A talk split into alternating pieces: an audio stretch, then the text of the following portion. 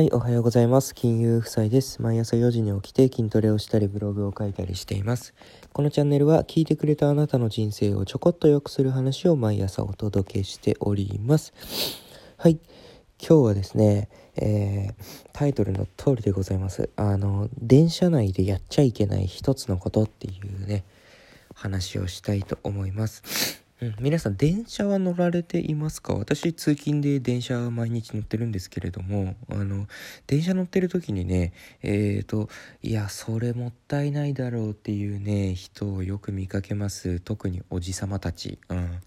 あのまあ結論から言うと電車内でやっちゃいけない一つのことこれねあのぼーっとすることですよね。えー、電車に乗ってる時ね、つり革掴んでぼーっとしてるね、人いるじゃないですか。もうめちゃめちゃいっぱいいますよね。つり革掴んで何も何にもしてない何考えてんだろうっていう人いっぱいいるじゃないですか。うん。あともしくは座ってね、寝てらっしゃる方。うん。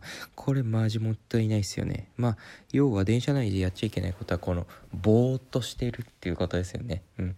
ぼーっとするならね、まあ本当もったいないんでやめましょうっていう話でございます。うん。あの、昔よく言いましたよ。あ公共の場でね、携帯をいじるなかね。うん。そういう時代はね、もうとうの昔に終わっておりますので、公共の場所ではもう携帯をいじってください。うん、皆様。携帯をいじって勉強してください。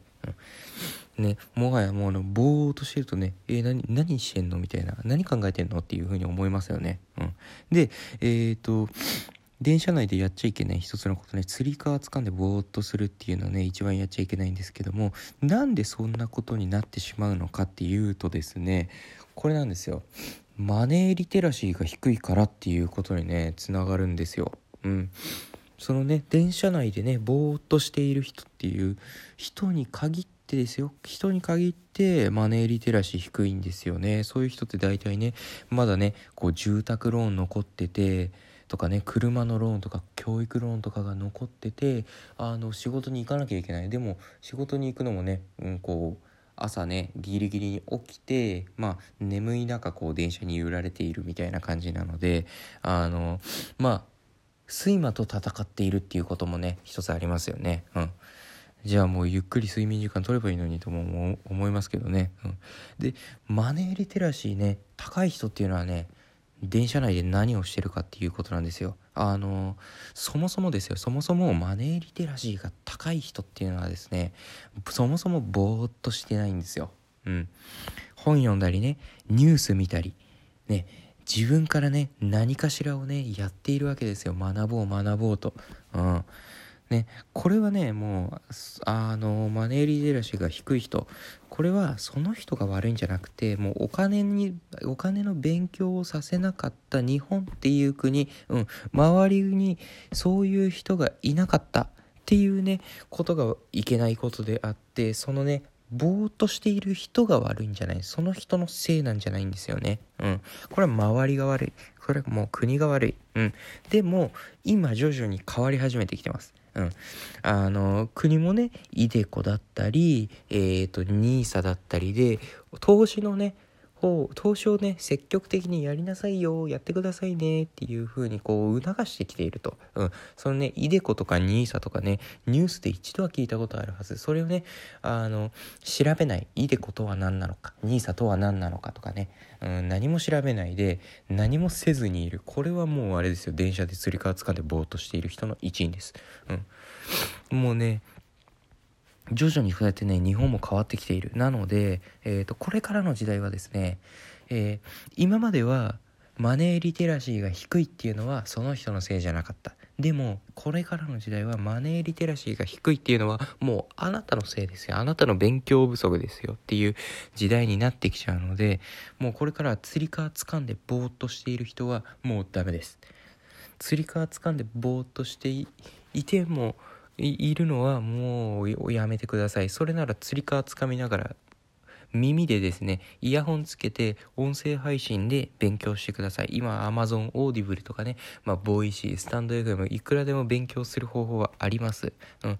で、これをね、もう、今日からでも、今すぐにでもね、やっていただきたい電車内でぼーっとしている。まあ、もしくは、こう、寝ちゃってる。寝て、寝ちゃうことはね電車内ね結構もったいない。まあ睡眠時間がそもそも足りていないのならしょうがないのかもしれないけどその睡眠時間をね確保する努力はしたのかというねところですよ。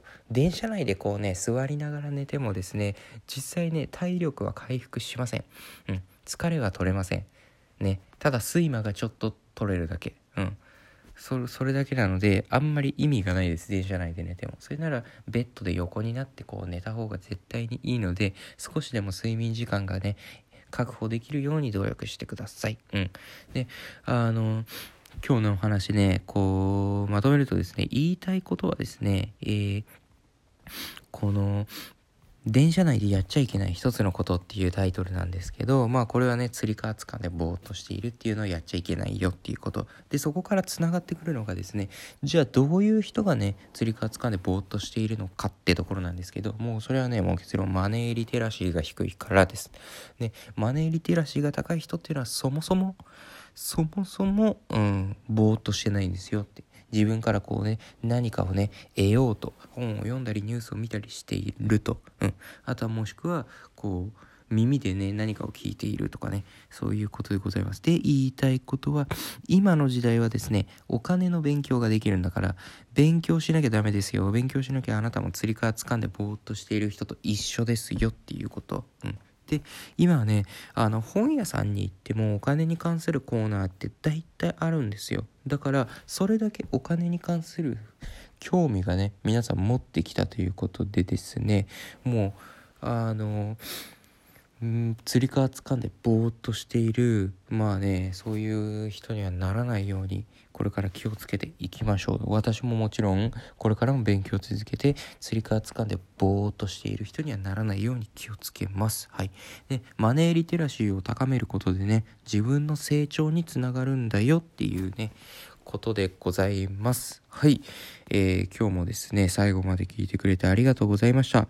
明日もですね、あなたの人生をちょこっと良くする話をお届けしていきます。はい、では今日もいってらっしゃい。